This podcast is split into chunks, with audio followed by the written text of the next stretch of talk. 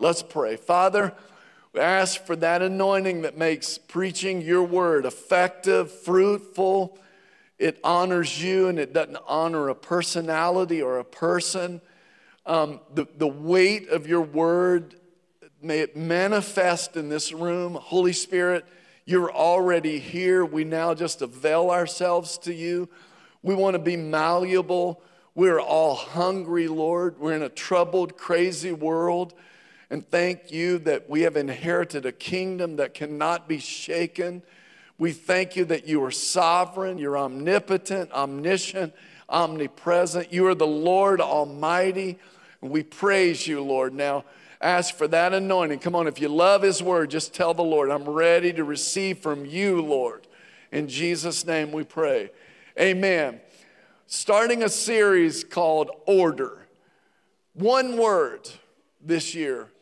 Not every year has the Lord given me kind of what I felt like it was a prophetic word, and I don't mean to get goofy with it, and I don't have books or podcasts or anything other than I'm your pastor, and I do feel the leading of the Holy Spirit that we are to embrace this one word called order. We've had different words throughout the years. And sometime late November, early December this year in prayer, I felt like I clearly heard the Lord say that this is going to be a year for Restoration Church, personally, corporately, for us in function and ministry and in our own spiritual lives to get our lives and our houses in order. God blesses order. And um, order is when you do things the right way, you put things in the right place, and you do things with the right motive. And what is the right way? God's way. And His Word tells us. And we see that He blesses order, not disorder. I'm reminded of the story of a Jewish rabbi, a Hindu priest, and an attorney were all riding in a car together across the country and they ran out of gas somewhere in the Midwest. They were a five, ten minute walk away from a sweet Christian farmer. They went up, knocked on his door. It was sun was setting, and they said, Sir, we're going to need a place to stay tonight.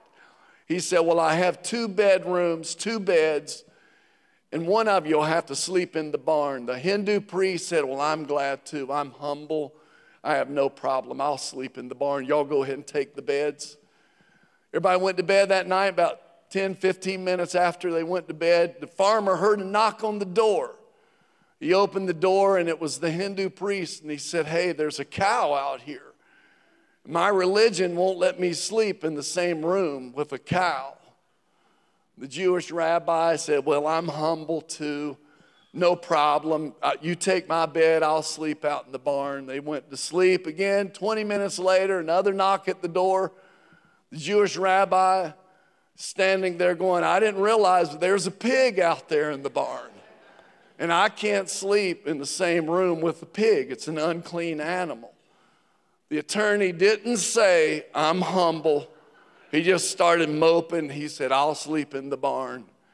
About 20 minutes later, a knock at the door, and the farmer went down to open up the door, and there stood the cow and the pig.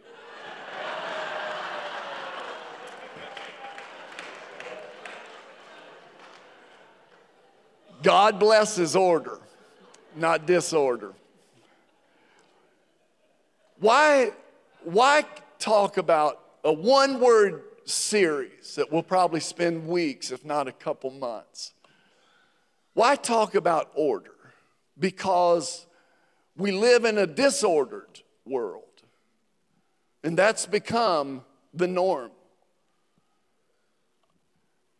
When our little sons and daughters don't know which bathroom to go into, something's out of order when they go into their restroom and there's somebody of the opposite sex in there, that's not orderly, that's disorderly. And all through our culture, brothers and sisters, our world is out of control. When the United Methodist Church says to their clergy, we are to no longer use the term husband or wife because they have become offensive terms. I don't mind telling you, that is an apostate church, and you need to stay clear of any place that's worshiping disorder. So we have a subject before us that is more than a cute prophetic phrase for us to consider this year. And I want to say four things to you. The first thing I want to say this morning is God blesses order. He is a God of order, and He blesses it. Order is when things are in the right place, done the right way, with the right motive. And He determines what the right place, the right way, the right motive is. He wants our health to be in order. We want to honor Him with what we eat, what we put into our body. And in a culture where around the corner you can buy a quick meal that will kill you, you might want to consider it. Our finances. Some of you are asking God to bless disorder, and He's not going to do it. But if you get them in order, He'll bless it. Our marriages, we're in a crazy culture. The roles of men and women, there's competing spirits to take our marriages and make them something other than God can bless. God wants our families to be in order. And God wants our churches in order. And we see it from Genesis to Revelation. Our job is not to get Him to bless, our job is to get in order, and then He blesses it. And we'll talk about it in these next few weeks. I just finished reading the Bible and started again. I'm a week in and finishing the Old Testament. There's something in me every year that I want to go back to those kings and priests in the Old Testament and go, What were you thinking, man? A new king comes on, he says, All right, we're going to fix the worship. And they fix the worship, and here comes the blessing. And then they get careless again. Get things in order, God blesses, then they get disordered. Only two kings Hezekiah and Josiah ever dealt with the high places. Every time I read throughout the Old Testament, it's like watching an old movie that I want it to change. I want to go, tear down the high places, bro. Get rid of the places where God's people are worshiping the idols of the pagans. Brothers and sisters, I'm telling you, if we will get the worship right, God will send the blessing. There's a battle over the worship. God blesses order. And when we do things His way, blessing ensues. 1 Corinthians 14, he talks about in worship, for God is not a God of disorder, but of peace. And you should know God is particular. He is our creator. He knows best. He wrote the manual for human flourishing. His way is the best way, and God blesses His way. Now, when we look at this for this series and the passage of Scripture, really for us for the whole year, there's a lot of different pers- places I could go to in the Scripture to find a text to launch off and preach for a couple months on order. But through prayer, the Lord took me to Hebrews chapter 12, verse 14. Great passage of scripture, great chapter. Verse 14 says, Make every effort to live in peace and everyone to be holy. Everybody say the word holy. Without holiness, he makes this grand statement. Without holiness, no one will see the Lord. Think about that. See to it that no one falls short of the grace of God and that no bitter root grows up to cause trouble and defile many. Verse 16, see that no one is sexually immoral. And now he's, he's talking about the threat to holiness is going to be carnal, fleshly living. And he says, see that no one is sexually immoral or godless. And we'll come back to this at the end of the sermon, like Esau, who for a single meal sold his inheritance rights, birthright the privilege of being and having what God had given him. He sold it for a bowl of soup. Somebody say birthright. We forfeit, oh, that place of living where we see God. Afterward, as you know, when he wanted to inherit the blessing, he was rejected. And so many people spend their life trying to recapture something that they blew early on. Even though he sought the blessing with tears, he could not change what he had done. You see, there is a version of Christianity that tastes great, but it's less filling. He, the writer says, Be holy. Without holiness, no one will see the Lord. There's a large, most Christians that we know live their Christian life with no real sight of the Lord, no God activity in their life. Most Christians force themselves to go through the motions, and their faith is barely alive because they don't get those moments of encounter that shape them. Have you seen the Lord recently? What do you mean, Pastor Chuck? Like, have you seen his activity? Has he answered a prayer? Has anything happened in your life that you know deep down? That's the activity, that's the hand of God in my life. That's your birthright. That's how the Christian faith is supposed to work. It's alive, it's vibrant, it's an authentic, real, and intimate relationship with a God who loves you passionately. But you only get to enjoy that when you value His holiness and you commit to living a holy life. Now, I know this is quiet in here, you're like, Pastor Chuck, you took two weeks off, and this is what you're bringing to start the year off? A sermon on holiness? You know, when's the last time you've ever heard a sermon on holiness? Does the state of the church indicate holiness hadn't been on the menu in a while? It's a special order. It's sad. And holiness is, it's not just something God does, it's the essence of who He is holiness. I don't want a version of Christianity that tastes great and is less filling. A friend of mine's doing some research, and he's a little younger than me, and he asked from Tampa, Florida.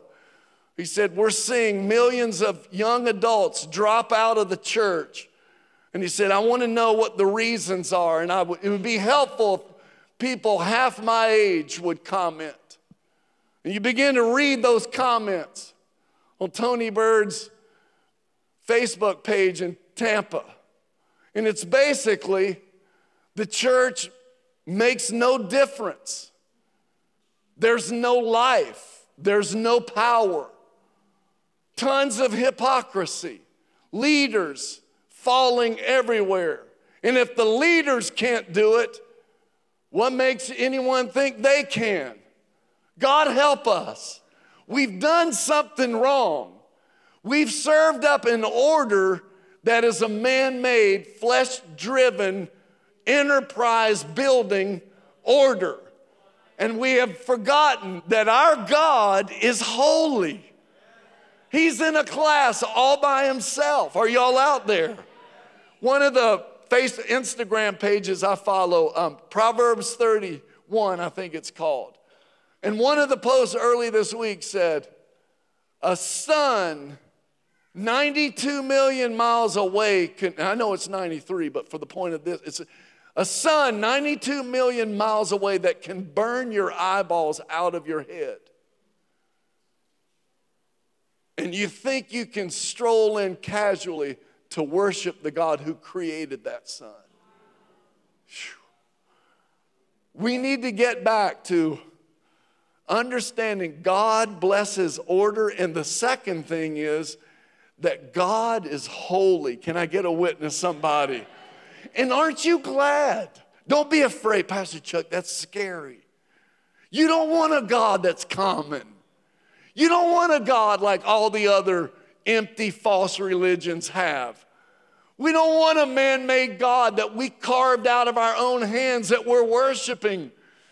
Everybody that I know wants a holy God, a holy, perfect, loving God. And He is that. Isaiah chapter 6 and Revelation 4 both get a glimpse in those passages of what's going on in heaven.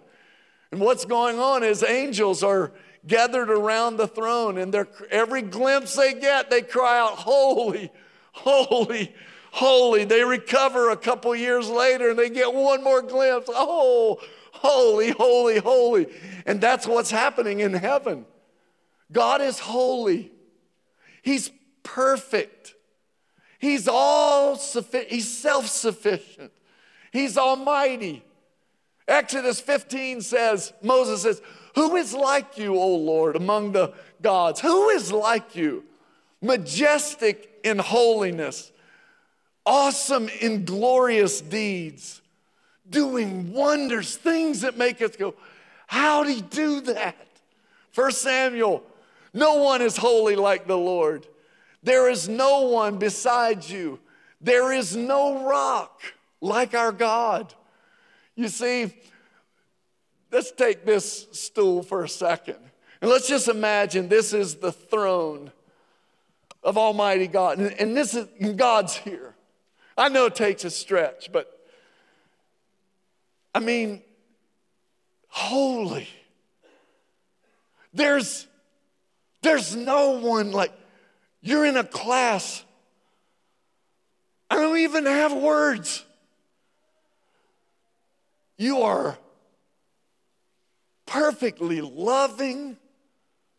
You don't need anything from anyone. You have all you you are W H O L E. Oh, you're not a fraction. There's no one to compare you to. You're omnipotent. It takes a work of God's Spirit to even a, all power. Who is all powerful? Can do anything at any time with no limits. Omniscient. You know everything, but you never have an aha. You never go, oh, I haven't thought about that. You know everything about everything. You are all wise. You never have forgotten anything. You never say, Oh, me. You're omnipresent. How are you everywhere at the same time? And I'm doing a pathetic job trying to describe His holiness. Poor Pastor Chuck, bless his heart. How do you describe a holy God? And that God that's indescribably, amazingly holy and perfect, righteous, self sufficient, can do anything for anyone at any time, knows everything, can be anywhere, is your Father. And he says, Be holy as I am holy. Wait, hold on. Jesus in Matthew 5 48 said, Be perfect as your Father in heaven is perfect. We're connecting birthright. There's relationship involved here. Here's what this means to be holy means God needs nothing ever, never will, never has. And when we are His sons and daughters, we have access to that. He, Jesus even says, You being evil know how to give good gift to your children. How much more will your heavenly Father? How much more will He give good gifts to those who ask Him? Whew. Pastor Chuck, holiness and order? Why? Because the whole year, everything flows out of the revelation of how holy and perfect He is. Me seeing Him and His holiness does something to my worship. Me understanding how perfect and limitless His power is does something amazing for my daily reading of His Word. Me seeing the access of who He is does amazing things to my prayer life and to our ministry and to our faith. And one of the things it does is it says, we have got to stop settling for human fleshly bowls of soup when our birthright is the eternal, omnipotent, omniscient God who has called us his body, who has anointed us for such a time as this, who has purpose, who does not sweat or worry about what is going to happen in 2024. We have the eternal, almighty, sovereign God of the universe as our Abba Daddy, our Father. And we should rise up and say, I'm not going to live a low level, little wimpified Christian life where I never see him and I have to go through the white knuckling religious motions. No, if he's holy and he's my daddy, I want to taste his holiness. I want to be filled with his spirit so that I can walk in wholeness. Come on, if you're going to praise him now.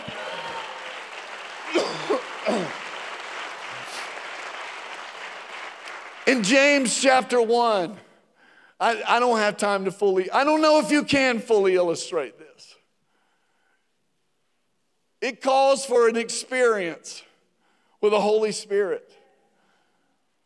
I'm praying for encounters this year. I'm praying that Kairos will be an encounter with God. Because an encounter, when you see that, and you can by His Spirit, it will mark you, it will change you. James in chapter 1, verse 16, he says, Don't be deceived, my dear brothers and sisters. And you know, just before this, he says, Don't be double minded. Double minded man should not expect to receive anything. The insecurity that comes from that, the, the anxiety, the worry, he says, Don't be deceived. Verse 17, every good and perfect gift is from above, coming down from the Father what do, in other words, what is that saying? That's saying that I have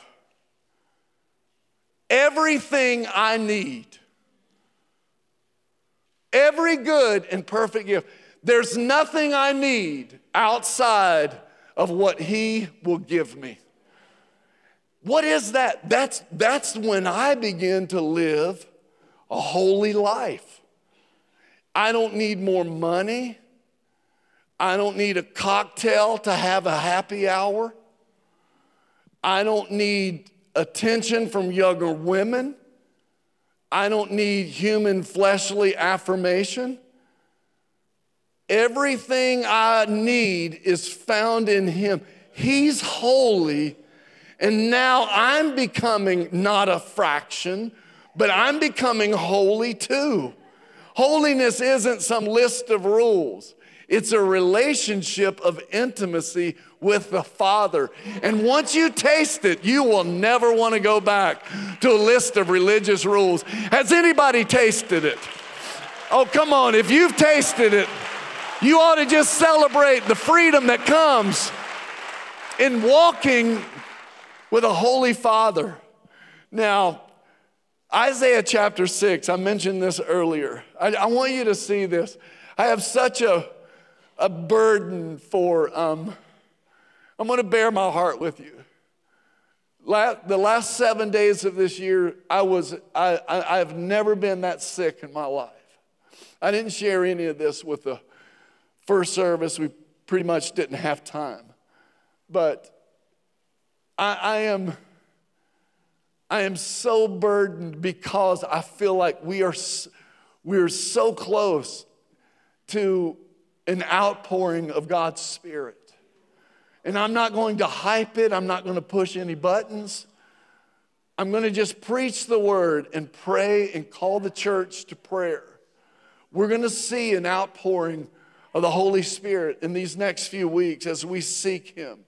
And it's what we need. Isaiah chapter 6, it opens up and says, In the year that King Uzziah, I think King, I think Uzziah was king for 52 years in Israel. And he was, there was stability, five decades of the same leader. And Isaiah says, When he died, I saw the Lord. I want you to see something. When a king died, I saw the king. And he was sitting up on a throne high and lifted up. How many of you know that's the king?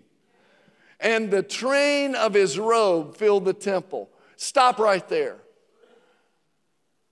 The train filled the temple. You read over that, and you, we sung that. You know what a wedding train is? Oh, she said yes to the dress. And look at that train. Imagine a train that fills the sanctuary that nobody can attend the wedding. This is what Isaiah sees. The train of his robe fills the temple. What's the temple? The place where worship needs to be happening. And then look what it says. Above him stood the seraphim, each had six wings. Two he covered with his face, and with two he covered his feet, and with two he flew. And one called to the other and said, Holy, holy, holy is the Lord of hosts. The whole earth is full of his glory. I want you to see something, brothers and sisters. When we get the worship, why is the train of his robe filling the temple? Because worship is happening around his throne. And when we get the worship right, the glory fills this place. And then what did Isaiah say? The whole earth was filled with his glory. I'm about to go into a 1968 version of preaching right here.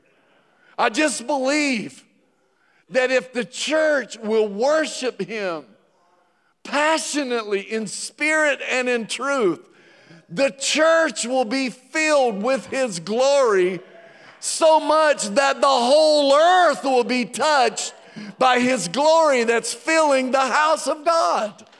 Do you see this vision? And then look and see what happens next. And the foundations of the threshold shook at the voice of him who called. And that's what we need. The voice of God to speak in the culture again, to shake the foundations of disordered culture.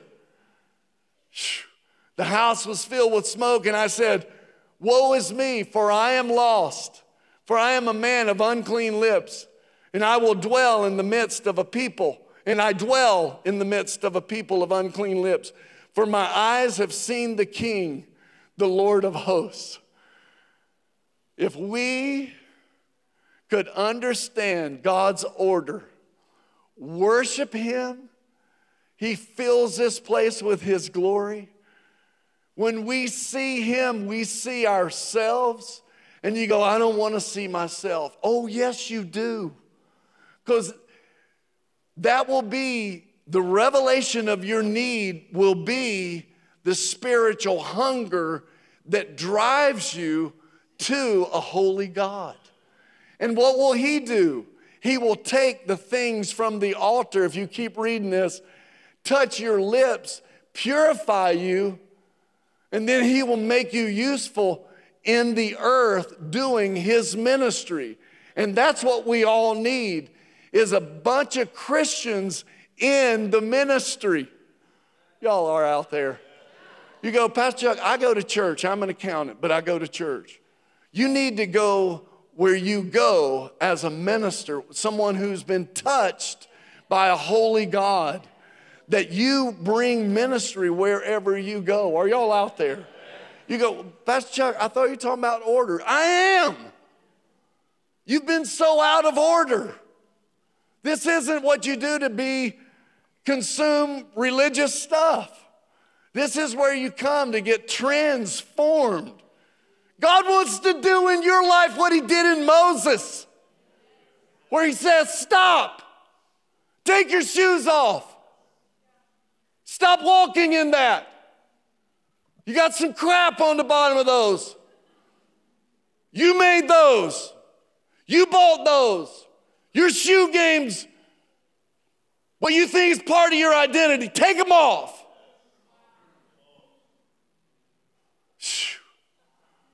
He wants to do with you what he did with Isaiah.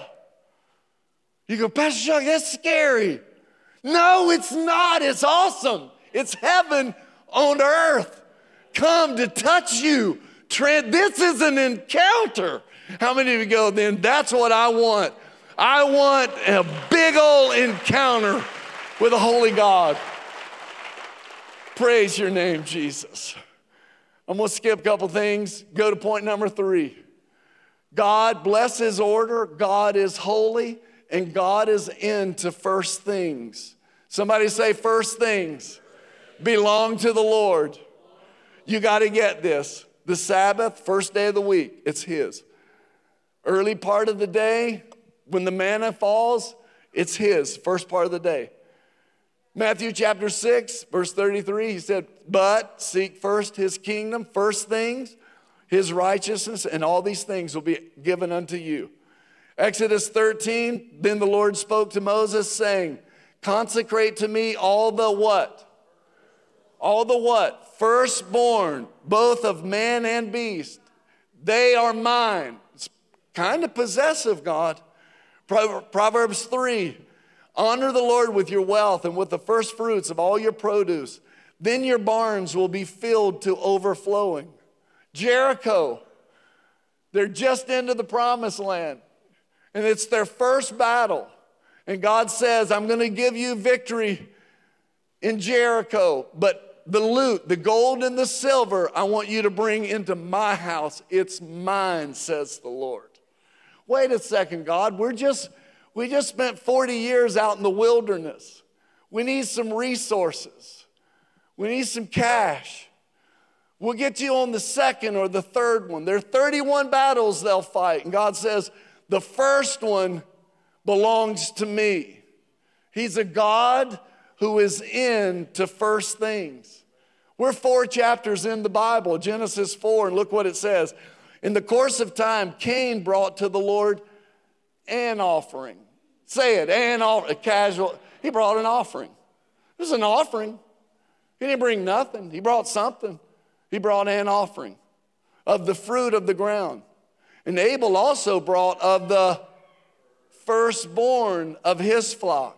And the Lord had regard for Abel and his offering, but Cain and his offering, he had no regard. And you know the rest of the story.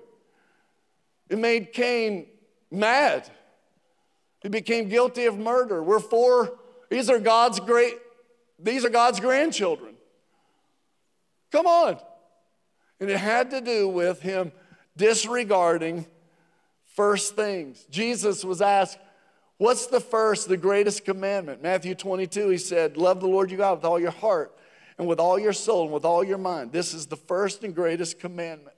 Brothers and sisters, I declare in this room, I speak over you the ability to seek first the kingdom of God and his righteousness, and you watch, all things will be added unto you.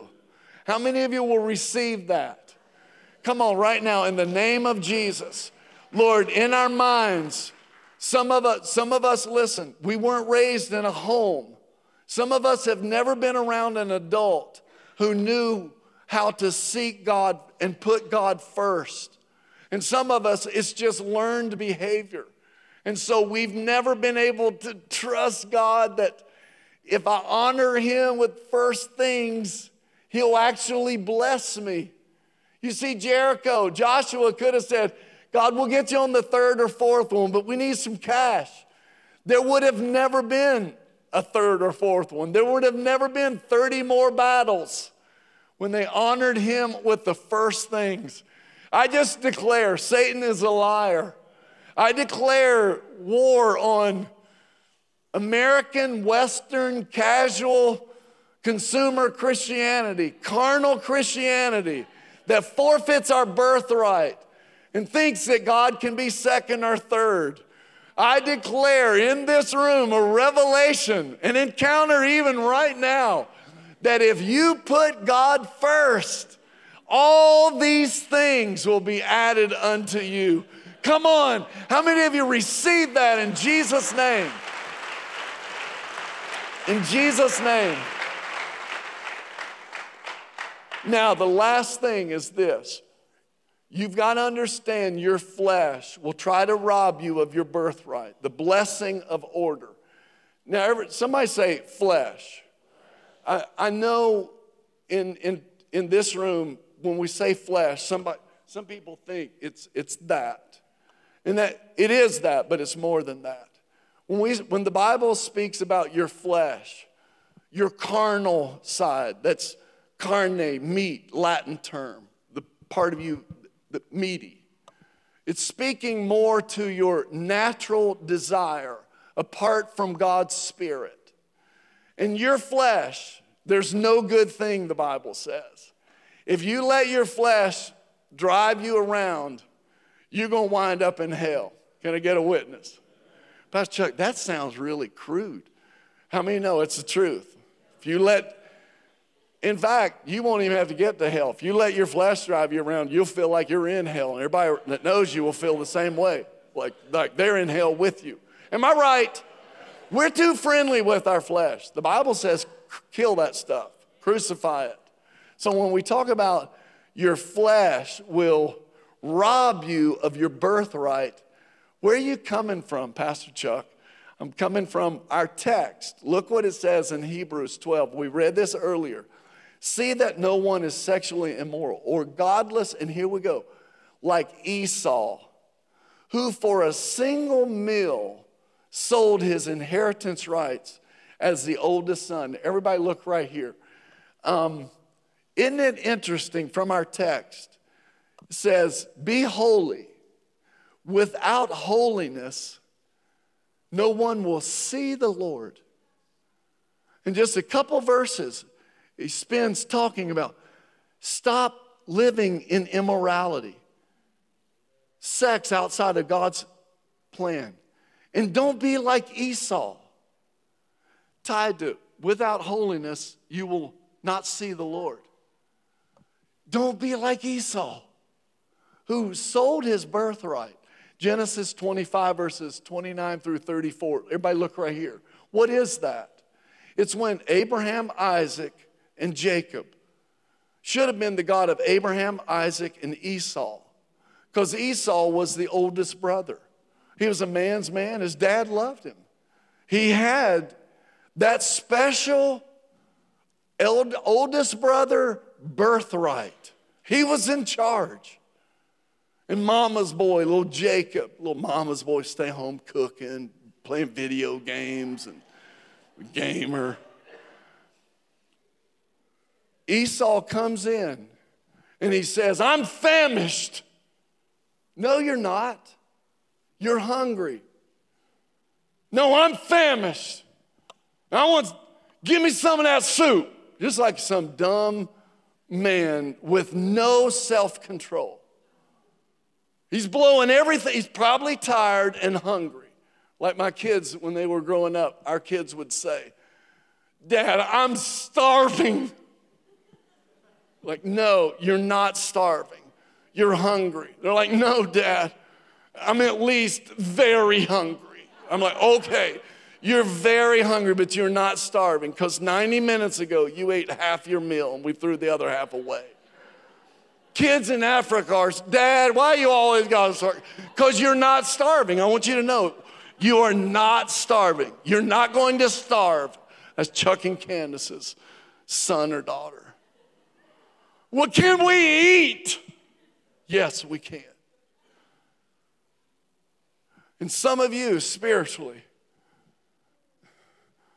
the Bible says, he said, I'm famished. And Jacob said, All right, I'll let you have a bowl of soup, but if you'll give me your birthright. This is how distorted he was about letting his flesh drive him around. He said, You know what? I'm about to die, so what good is my birthright anyhow? You can have it. Give me the soup.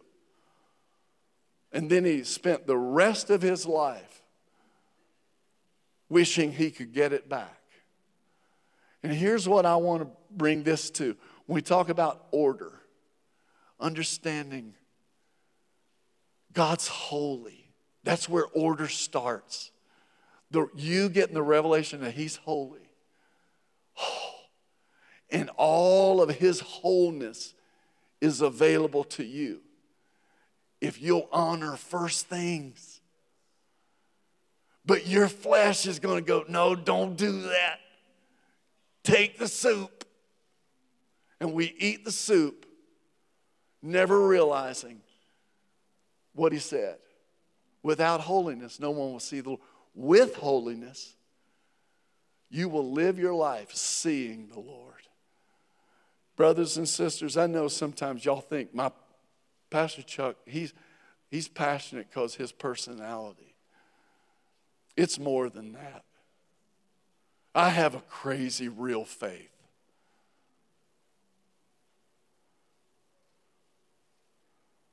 And that's why I like, I preach crazy levels of calling you higher because there is so much more.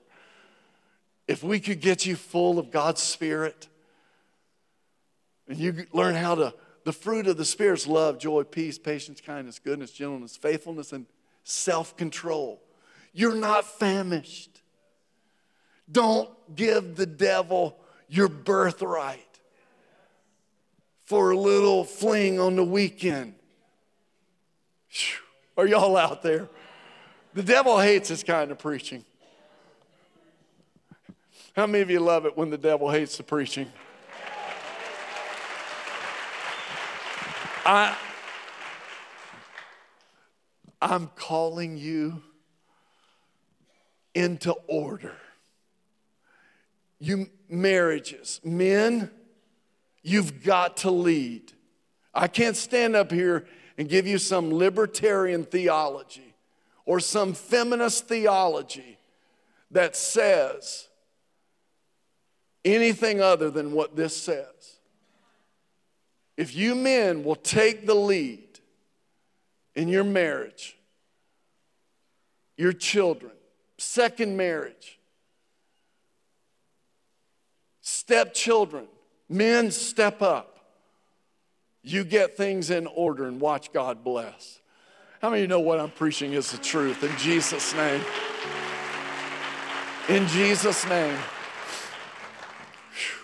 Just stand with me all over the room. I sense God calling us to a place of commitment and consecration this morning.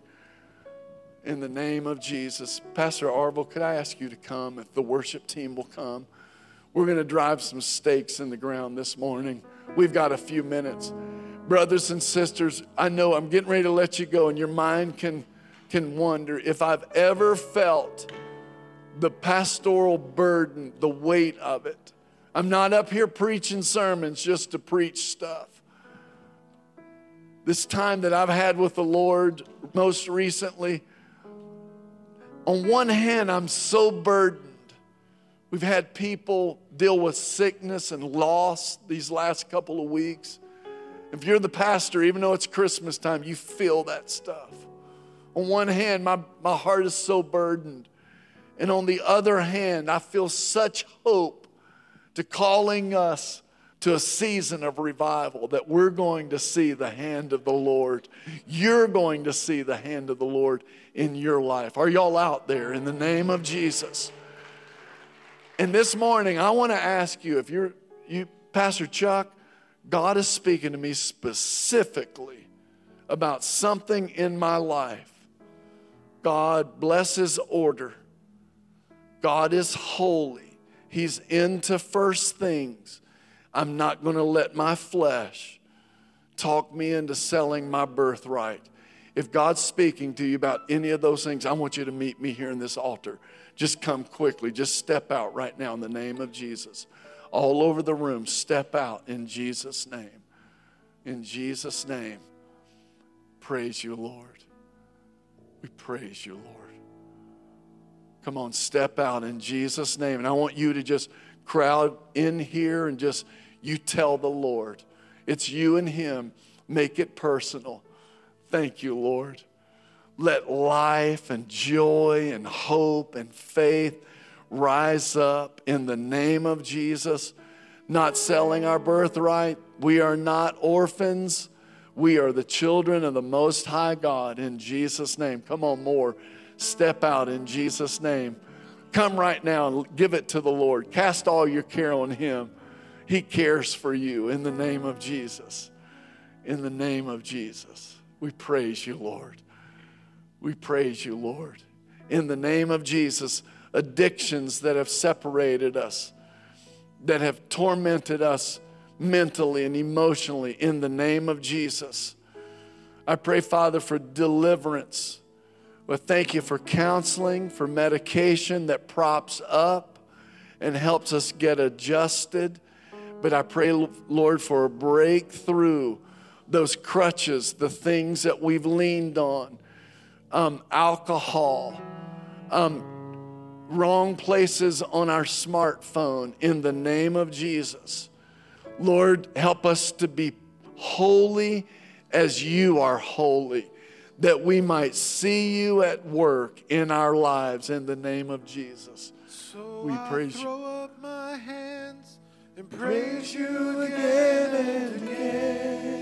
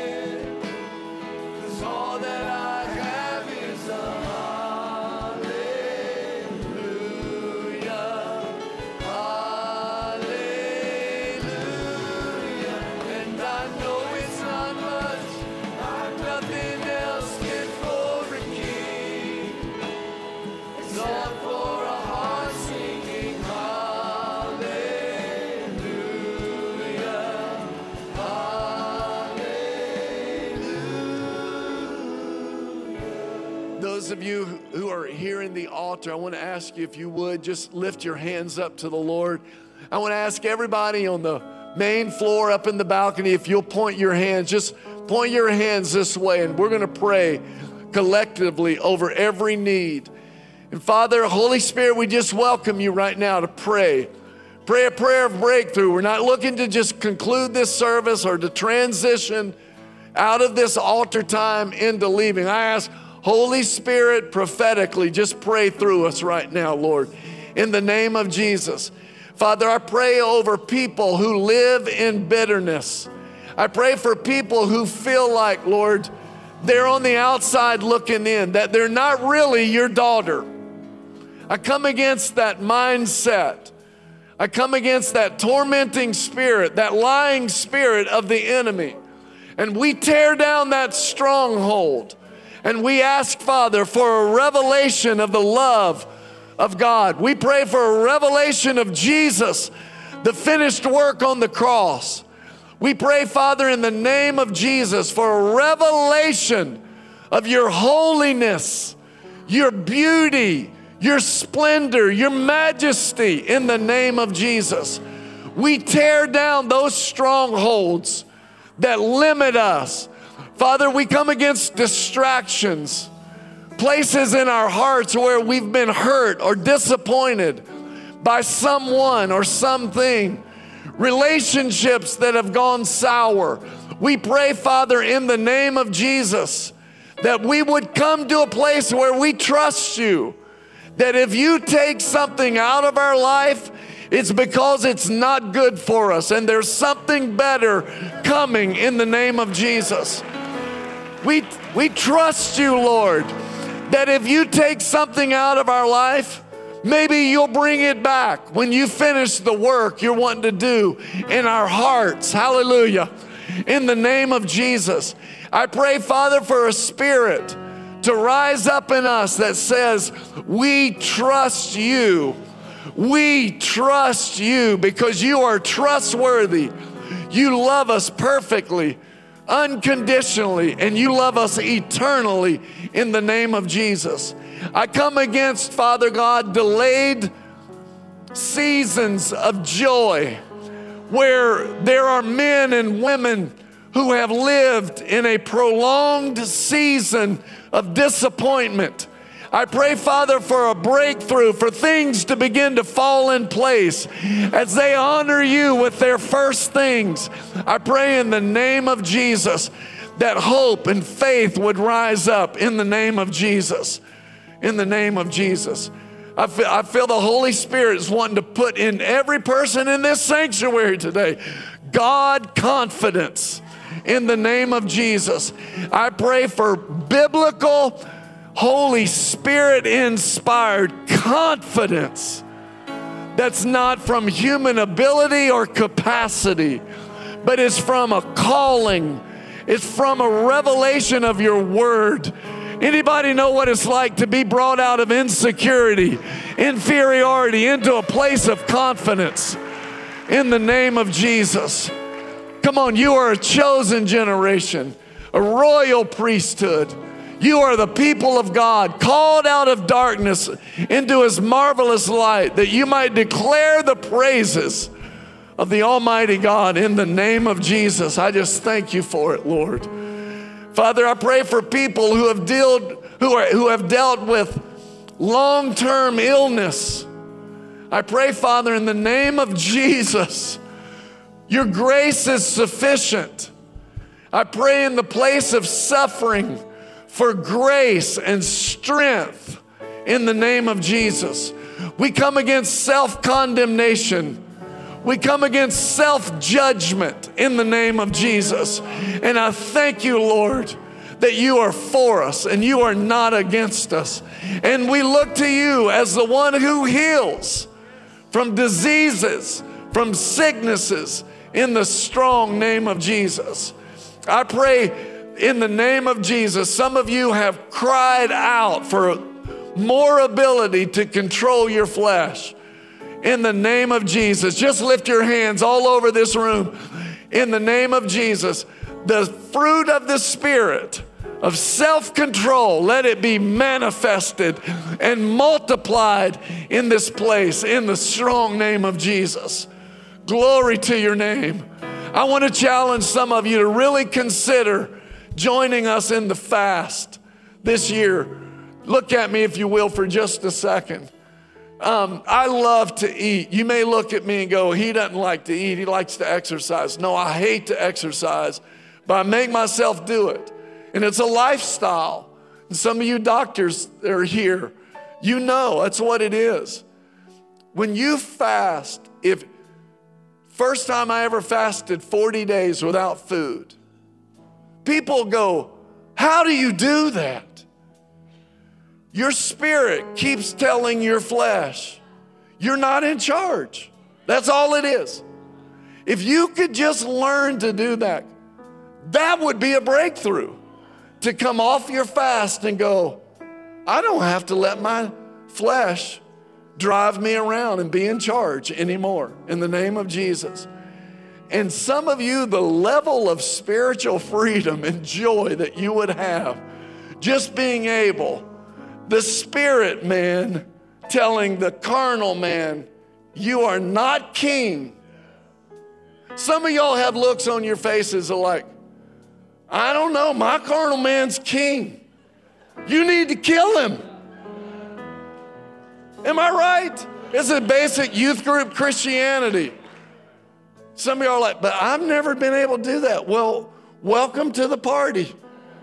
Your carnal man is dying on January 7th, 2024. You are going to be set free from that stuff. And the implications of it, the implications play out. It's more than just being able to say no to food. It's being able to go, devil, I am not going to let that thought lodge in my get out of here. That's freedom. Anybody know what I'm talking about? And so, Lord, in this room, in this house, we declare we come against insecurity, inferiority, self doubt, self guilt, self judgment. And we pray, Holy Spirit, fill us up. That Romans 8, Holy Spirit, that when we don't even know how to pray, Holy Spirit will make groanings and He will cry out for us and remind us who we are Abba, Father. We are the apple of His eye. He delights in us in Jesus' name. In Jesus' name. I just speak it over every person here. Just tell the Lord, just tell Him, I receive it. And say it, speak it out. Say, I am free. Declare it, I am free. You know what Hebrews calls you? Saints of God, perfected positionally in Christ. You are holy in Jesus' name. Just tell somebody, turn to somebody right now, everybody in the room. Turn and tell some, introduce yourself. If you're, tell somebody, I'm Saint Chuck, holy, the beloved.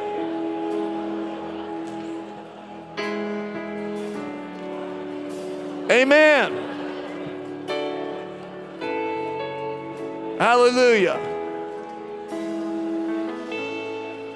Now, listen, we start Thursday morning fasting, praying here. And Wednesday night, I want to ask everybody do whatever you got to do to get your calendar open for you to be here 7 o'clock on Wednesday. How many of you know 2024 is going to be an amazing year, a God filled year? Hallelujah. I declare it. May the Lord bless you and keep you, make his face shine upon you, may be gracious unto you, lift his countenance upon you, and give you peace. Amen. I receive it. Have a great afternoon, everybody.